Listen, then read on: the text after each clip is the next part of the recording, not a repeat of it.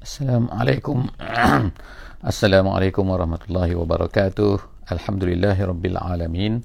Wassalatu wassalamu ala Rasulillah wa ala alihi wa sahbihi ajma'in.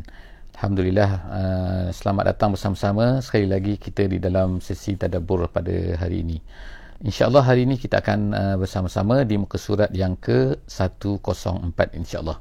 Muka surat 104 uh, kita akan bersama-sama hari ini di surah An-Nisa ayat 163 sehingga ayat 170.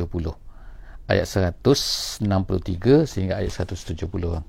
Uh, terima kasih banyak-banyak kepada uh, sahabat-sahabat yang telah menuliskan uh, page pada pagi ini, eh, muka surat pada pagi ini. Uh, InsyaAllah hari ini uh, apa yang kita akan uh, lihat di dalam uh, muka surat ini ialah tentang uh, nabi-nabi iaitu keimanan kepada nabi-nabi iaitu keyakinan kepada nabi-nabi dan juga jawapan kepada orang-orang Yahudi yang uh, menolak eh, Nabi Muhammad sallallahu alaihi wasallam. Dan kemudian Allah Subhanahu wa taala ceritakan bahawa tidak semua nabi-nabi diceritakan oleh Allah Subhanahu wa taala di dalam Al-Quran dan kemudian juga Allah Subhanahu wa taala menceritakan tentang uh, bahawa orang-orang yang kafir, orang-orang yang menolak nabi-nabi ini adalah tidak uh, diterima oleh Allah Subhanahu wa taala. Uh, dan seterusnya Allah Subhanahu wa taala akan menceritakan kepada kita iaitu percaya beriman kepada nabi-nabi itu itulah yang terbaik daripada tidak beriman menolak dan sebagainya.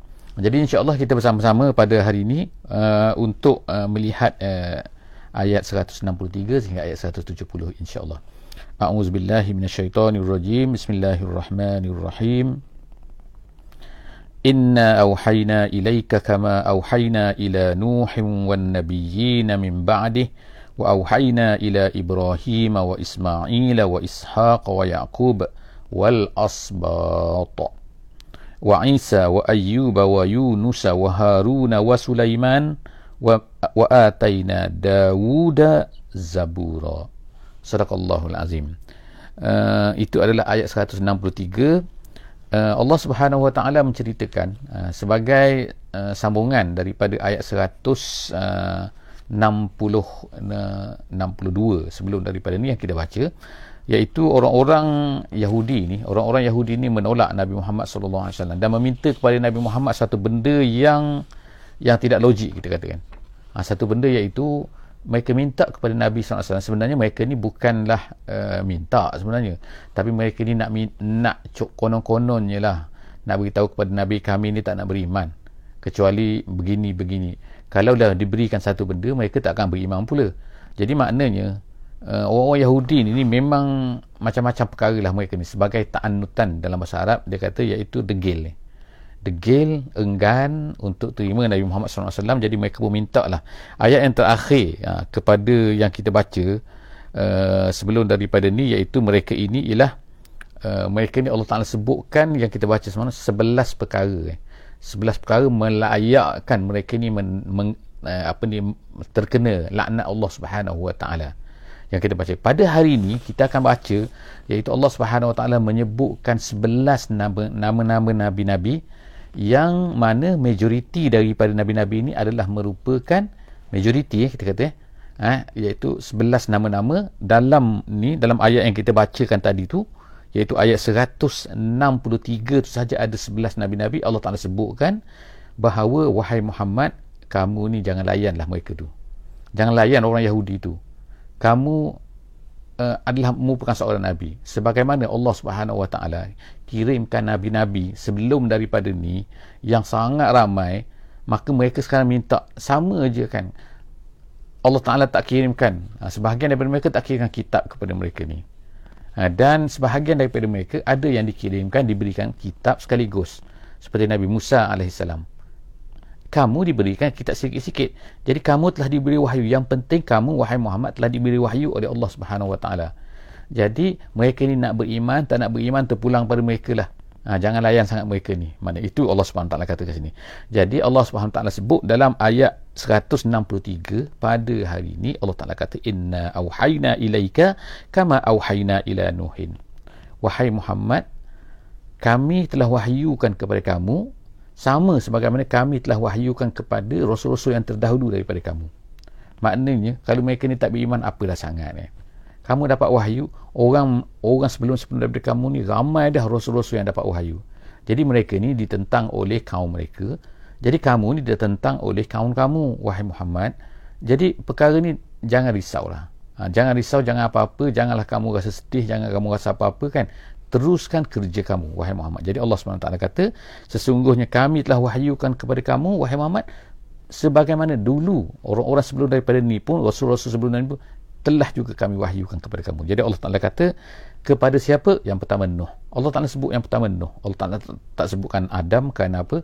Kerana Adam ah, dan juga Idris ni jadi Adam ni sebagai Abul Bashar eh, dalam panggilannya iaitu bapa kepada kemanusiaan, bapa kepada manusia. Jadi Allah Taala tak kira sebab dia dalam bersyurga dah bercakap dengan Allah Subhanahu Wa Taala semua sekali kan. Itu tak Allah Taala tak sebutkan. Tapi dikira selepas daripada berlakunya banjir besar, maknanya semua manusia ini telah dihapuskan eh daripada atas muka bumi ini yang tinggalnya hanyalah orang-orang yang beriman dengan Nabi Nuh AS sebab itulah Nabi Nuh dianggap sebagai adalah Rasul eh, Rasul yang kedua dipanggil bapa kedua dia kata ha, iaitu Abul Bashar Abu Thani. Ya, bapa yang kedua Al Abu Athani ha, dan kira dia macam seperti seperti iaitu Rasul yang pertama diwahyukan. Yang sana tu memanglah dapat memang berada dalam syurga Nabi Adam AS semua tu kan. Tapi sekarang yang pertama sekali yang diwahyukan selepas daripada dah turun ke bumi semua sekali ini adalah iaitu Nabi Nuh AS jadi Allah Ta'ala sebutkan yang pertama Nuh kemudian wan nabiyyin min ba'dihi dan kemudian nabi-nabi selepas daripada Nabi Nuh alaihi salam. Selepas daripada tu Allah Taala kata wa auhayna ila Ibrahim. Kemudian Allah Taala sebutkan Nabi Ibrahim. Jadi kalau kita tengok daripada banyak-banyak nabi ni ha, selepas tu semua tu adalah datang daripada Nabi Ibrahim alaihi salam. Sama ada anak kepada Nabi Ishaq ataupun anak kepada Nabi Ismail. Ha, jadi semua selepas itu. Yang bukannya anak ha, yang bukan anak kepada Nabi Ibrahim hanyalah beberapa orang saja. Iaitu apa? Yang pertama Nuh yang kedua Hud yang ketiga uh, Idris yang keempat Lut dan yang kelima Soleh. Ada lima orang saja yang disebutkan oleh Al-Quran eh banyak lagi yang tidak disebutkan oleh Al-Quran. Jadi Allah SWT sebutkan kat sini 11 orang iaitu Nuh, kemudian wa awhayna ila Ibrahim wa Ismail tiga orang, kemudian wa Ishaq wa Yaqub wal Asbat. Asbat tu maknanya Allah Taala sebutkan nama-nama tu, kemudian Allah Taala sebut Al-Asbat. Asbat tu maknanya asal maknanya adalah cucu makna dia. Cucu. Jadi, kalau di sini maknanya ialah keturunan-keturunan anak-anak daripada Nabi Yaqub alaihissalam. Dan kita kena ingat bahawa semua rasul-rasul selepas daripada uh, Nabi uh, Nabi Ibrahim alaihi semua itu adalah daripada keturunan uh, daripada Bani Israel kecuali Nabi Muhammad sallallahu alaihi wasallam. Jadi seterusnya Allah Taala kata wa Isa wa Ayyub Allah Taala sebut semua nama tu kemudian wa Yunus wa Harun wa Sulaiman. Semua, kemudian selepas daripada itu Allah Taala kata wa ataina Dawuda zabura dan kemudian kami telah berikan kepada Nabi Daud uh, zabur. Ha, jadi zabur ni uh, maksud zabur ni uh, kalau ikutnya dalam bahasa sebagaimana ahli tafsir kata ialah mazbur iaitu maktub. Satu benda yang tertulis. Eh. mazbur maknanya satu benda yang maktub. Jadi nama dia ialah zabur. Itu ayat yang ke 163 seterusnya ayat 164 Allah SWT jelaskan bahawa tak semua rasul-rasul ni maknanya rasul-rasul yang kita tahu eh, yang Allah Ta'ala yang kita wajib beriman ialah 25 orang tetapi rasul-rasul ni bukan 25 orang saja eh.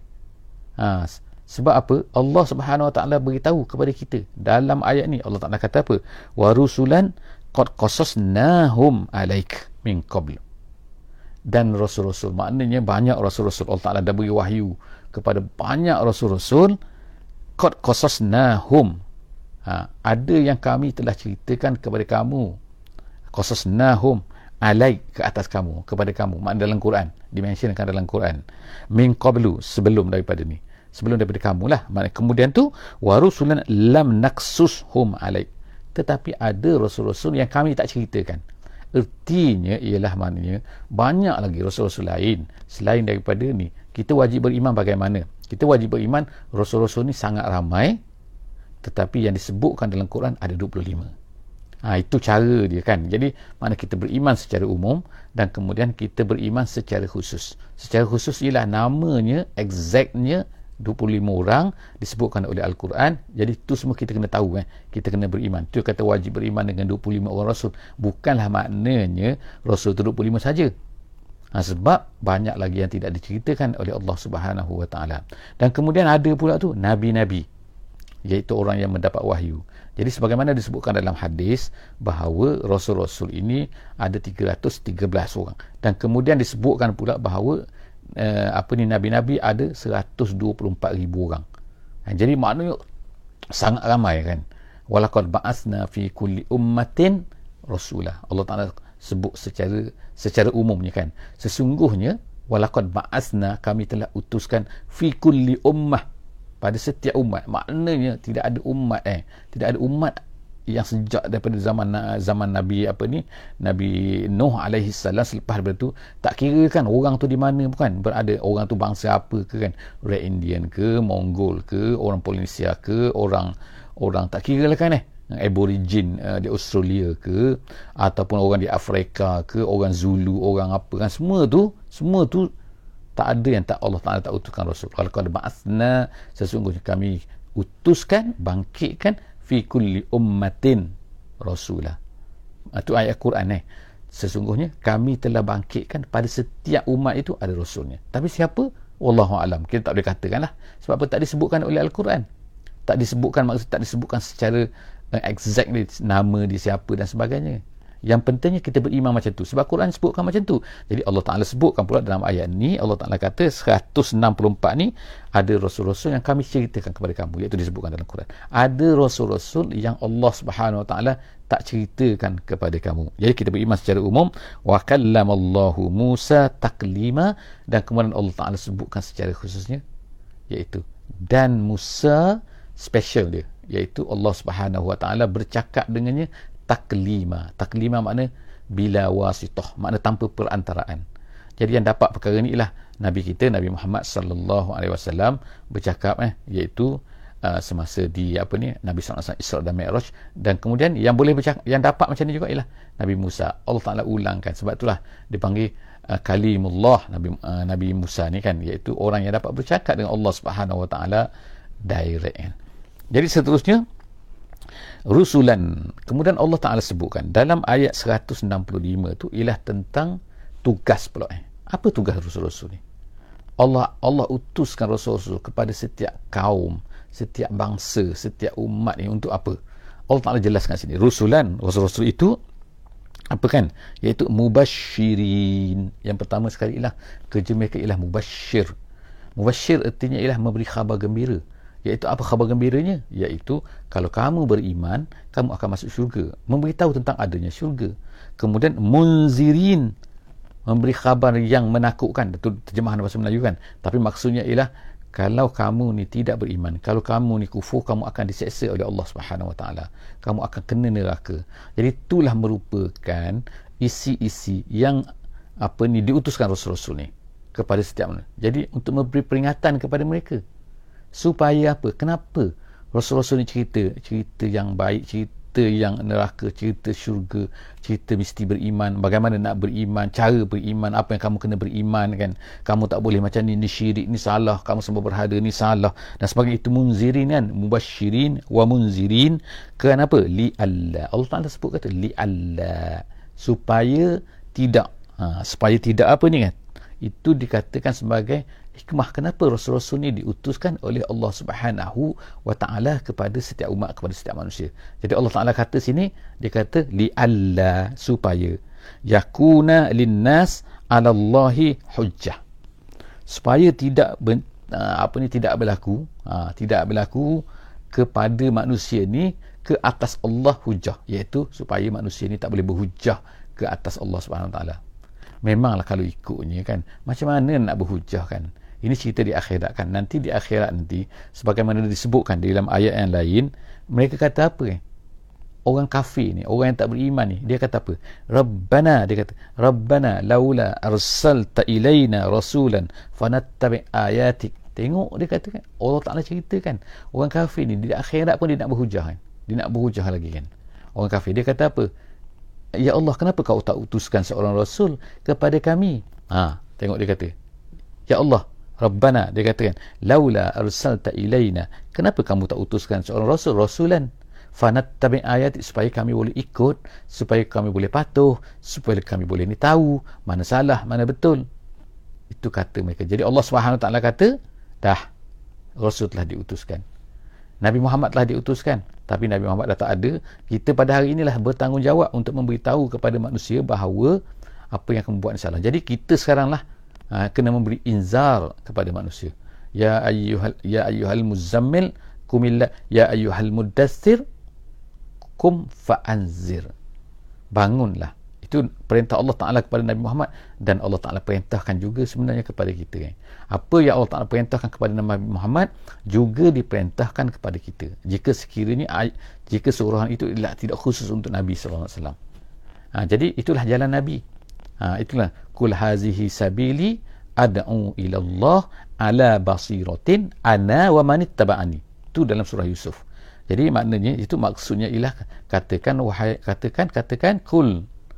Kul hazihi sabili inilah jalanku. Macam mana jalanku? Ad'u ila Allah aku berdakwah ke jalan Allah.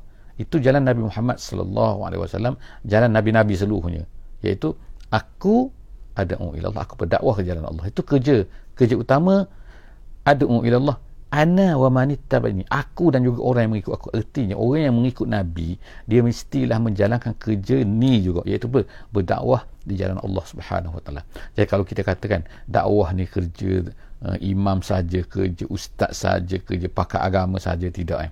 Dia kerja semua orang eh. Sebagaimana kata hadis Nabi SAW baliru anni sampaikan daripada aku apa yang kamu tahu. Apa saja yang kamu tahu kan? Walau ayat walaupun satu ayat tak semesti seratus ayat tak mesti seribu ayat tak mesti sejuta ayat kan? Satu ayat saja. Yang kamu tahu satu ayat dah sampaikan kepada daripada aku.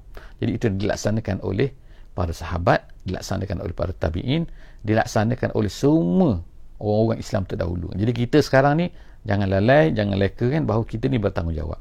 Jika tidak terjadilah sini. Supaya apa? Rasulullah SAW diutuskan li'alla yakuna linnas ala Allahi hujjah ba'dar rusul selepas daripada penguturan rasul iaitu setelah daripada dihantar irsal rasul maka tak ada lagi hujah kat orang kafir ni. Tapi mereka mungkin juga berhujah sebab mereka kata mereka tak tahu betul-betul tak tahu. Jadi oleh kerana itulah kita ni hendaklah menyampaikan supaya mereka ni tahu.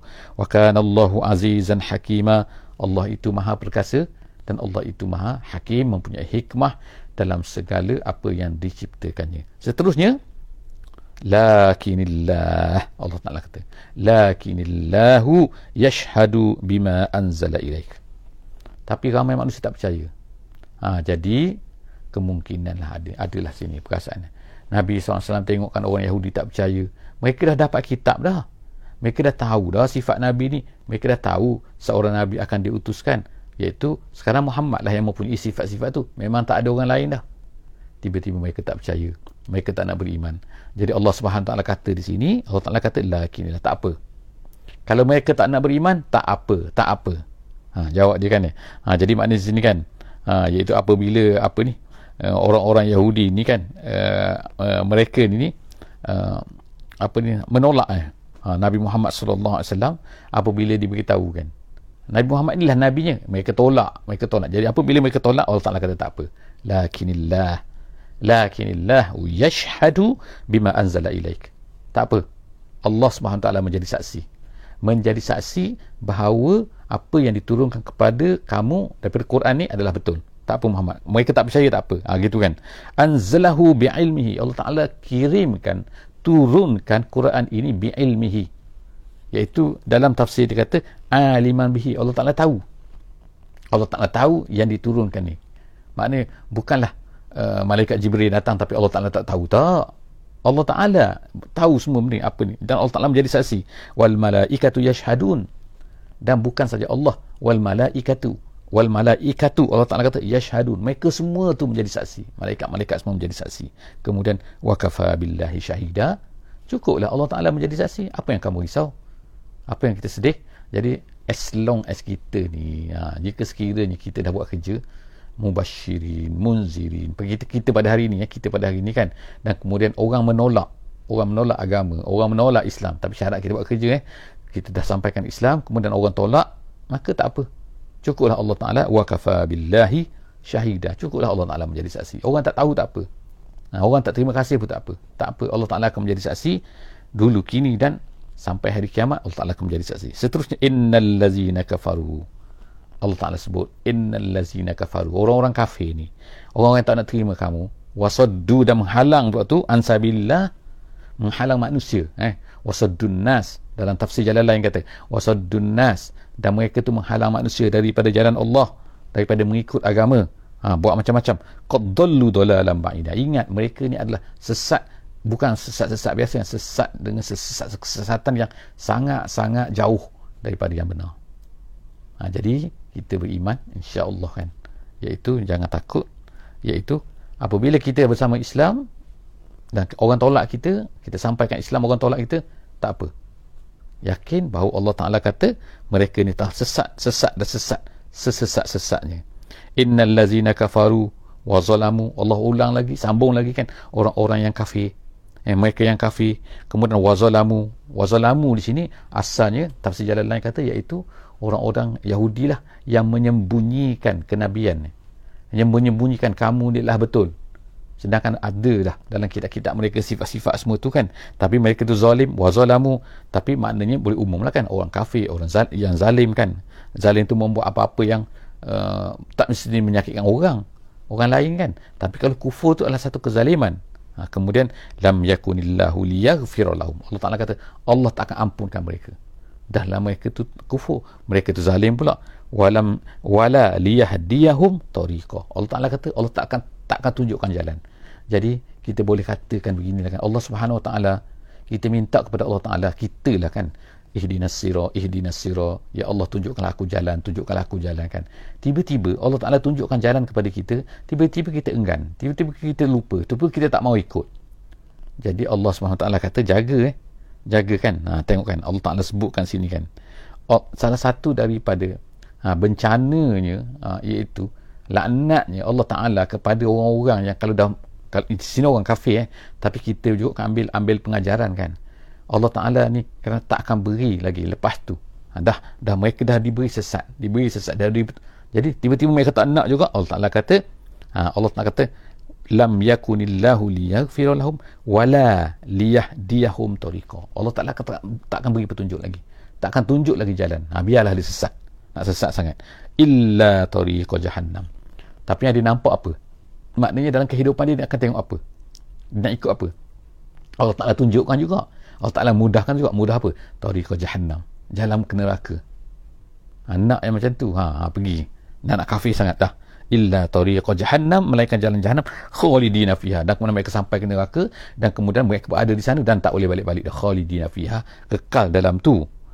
Wa kana zalika Allah yasir. Susah sangat ke Allah Taala nak buat benda ni? Mudah mudah kan? Allah Taala kata perkara ini wa kana zalika Allah yasir. Allah Taala mudah nak buat benda ni kan? Tak susah-susah sangat kan? Ha, jadi jagakan. Jangan kata susah nanti ya. kalau atas dunia memanglah kan orang kalau kita kata orang jahat nak kena masuk dalam penjara pun susah. Kena ada polis jaganya kena ada garinya kena ada penjaranya. Takut pula mereka ni lari daripada apa bagi Allah Taala tak ada susah kan nak masuk ke dalam neraka dah.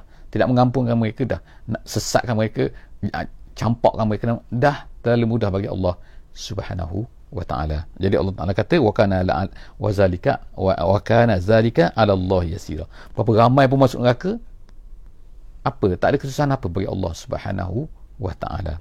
Ayat yang terakhir ayat 170 eh? 170 pada hari ini ya ayyuhan nas Allah Taala kata wahai manusia. Sekarang ni seruan seruan kepada manusia. Wahai manusia wahai manusia ya ayyuhan nas qad ja'akumur rasul. Telah datang kepada kamu rasul. Kita Nabi Muhammad sallallahu alaihi wasallam sekarang kan telah datang sekarang rasul iaitu Nabi Muhammad wasallam datang kepada kita bil haqqi membawa satu benda yang betul mir rabbikum. Bawa wahyu bawa Quran. Eh, bawa yang satu yang benar. Bukan tu Nabi ni tipu kan?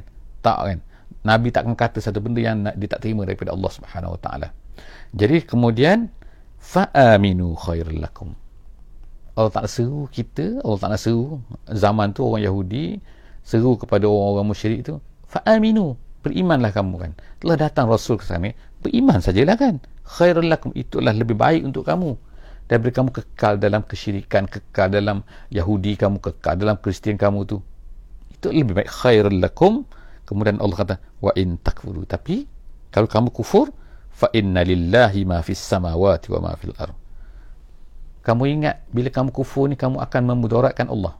La yadurru dia tidak akan memudarat Allah walaupun sedikit. Kenapa? Kenapa dia tak akan memudaratkan Allah Subhanahu wa taala? Kerana fa inna lillahi ma fis samawati wa ma fil ard.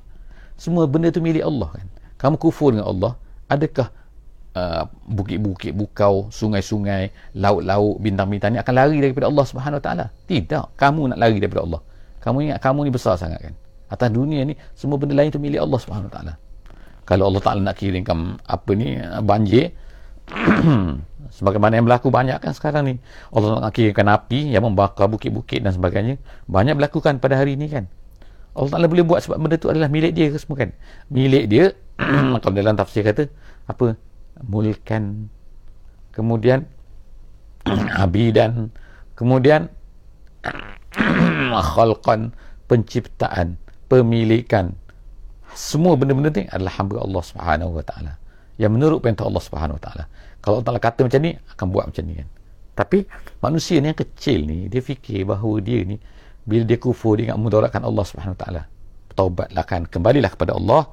Jadi Allah kata wa kana wa kana Allahu aliman hakima.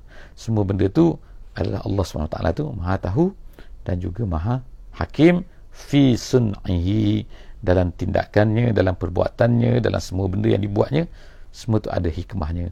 Wallahu alam bisawab jumpa lagi insyaallah. Dalam uh, muka surat muka surat seterusnya. Wallahu alam bisawab uh, kita tangguh dulu majlis pada hari ini dengan membaca surah wal asri bismillahirrahmanirrahim. Wal asri innal insana lafi khus illa allazina amanu wa amilus salihat wa tawasaw bil haqqi wa tawasaw bis sabri wassalamu alaikum warahmatullahi wabarakatuh